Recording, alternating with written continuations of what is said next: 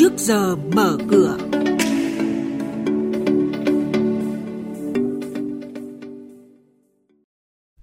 Thưa quý vị và các bạn, Ngân hàng Thế giới dự báo là kinh tế Việt Nam tăng trưởng 6,3% trong năm nay. Đã có những tín hiệu hồi phục trên thị trường bất động sản. Còn trên thị trường chứng khoán thì khối ngoại mua dòng liên tiếp. Ngay sau đây thì biên tập viên Hà Nho và Thành Trung sẽ thông tin chi tiết tới quý vị và các bạn trong chuyên mục Trước giờ mở cửa.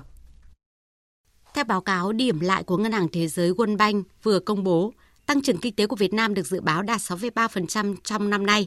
World Bank cho rằng không giống nhiều quốc gia khác, Việt Nam còn dư địa để triển khai các biện pháp nhằm thúc đẩy tăng trưởng. Đáng chú ý là Việt Nam cần hướng tới thu hút dòng vốn đầu tư trực tiếp nước ngoài FDI có tri thức đổi mới sáng tạo, không chỉ làm gia công mà phải chuyển giao công nghệ, từ đó mới mang tính đột phá giúp tăng năng suất, đóng góp vào chất lượng tăng trưởng.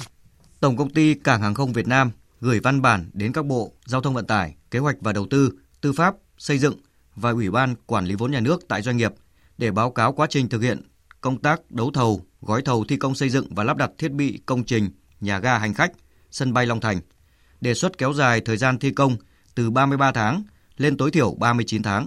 Đây là một trong những gói thầu xây lắp và cung cấp thiết bị lớn nhất, phức tạp nhất trong lĩnh vực hàng không cũng như xây dựng hạ tầng kỹ thuật cao từng được triển khai tại Việt Nam với trị giá gói thầu lên tới 35.200 tỷ đồng.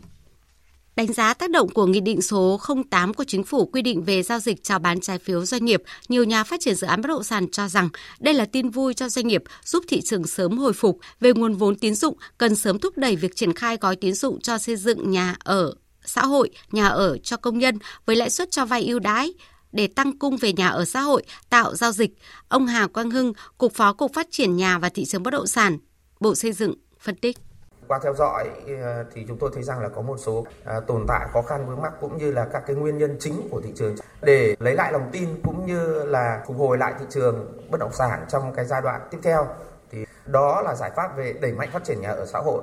Về đối với cả cái nguồn vốn trái phiếu ờ, doanh nghiệp riêng lẻ tại thị trường trong nước và trái phiếu doanh nghiệp ra thị trường quốc tế tạo điều kiện hỗ trợ cho các doanh nghiệp trong đó có doanh nghiệp kinh doanh bất động sản phát hành và xử lý nợ trái phiếu chúng ta cần phải có một cái giải pháp về thông tin chính xác chính thống lấy lại lòng tin à, của người dân cũng như là doanh nghiệp cũng giải phóng các tiềm lực của các doanh nghiệp chủ đầu tư bất động sản sẽ giúp cho thị trường bất động sản hồi phục. Quý vị và các bạn đang nghe chuyên mục Trước giờ mở cửa. Thông tin kinh tế vĩ mô, diễn biến thị trường chứng khoán, hoạt động doanh nghiệp niêm yết trao đổi nhận định của các chuyên gia với góc nhìn chuyên sâu, cơ hội đầu tư trên thị trường chứng khoán được cập nhật nhanh trong trước giờ mở cửa. Tiếp theo là hoạt động doanh nghiệp niêm yết. Tổng công ty cổ phần địa ốc Sài Gòn, mã chứng khoán SGR đặt mục tiêu đạt 906 tỷ đồng doanh thu và 315 tỷ đồng lợi nhuận sau thuế hợp nhất trong năm 2023. Về phân phối lợi nhuận, SGR trình Đại hội đồng cổ đông phương án chia cổ tức năm 2022 bằng tiền mặt với tỷ lệ là 10% vốn điều lệ, tương đương 60 tỷ đồng. Thời gian thực hiện dự kiến trong quý 3 năm 2023.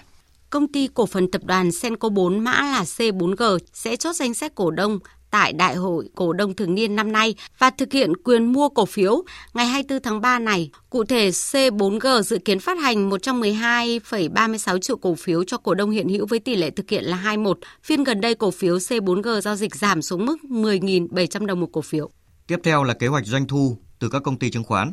Đáng chú ý, công ty cổ phần chứng khoán Bản Việt, mã VCI đặt mục tiêu doanh thu đạt 3,246 tỷ đồng và lợi nhuận trước thuế 1.000 tỷ đồng giảm 12% chỉ tiêu doanh thu và chỉ tiêu lợi nhuận giảm 6%. Trong khi đó, công ty cổ phần chứng khoán Kiến Thiết Việt Nam, mã CSI đặt mục tiêu kinh doanh đi lùi với doanh thu giảm 39% xuống 23,5 tỷ đồng và lợi nhuận trước thuế giảm 5% xuống 12 tỷ đồng.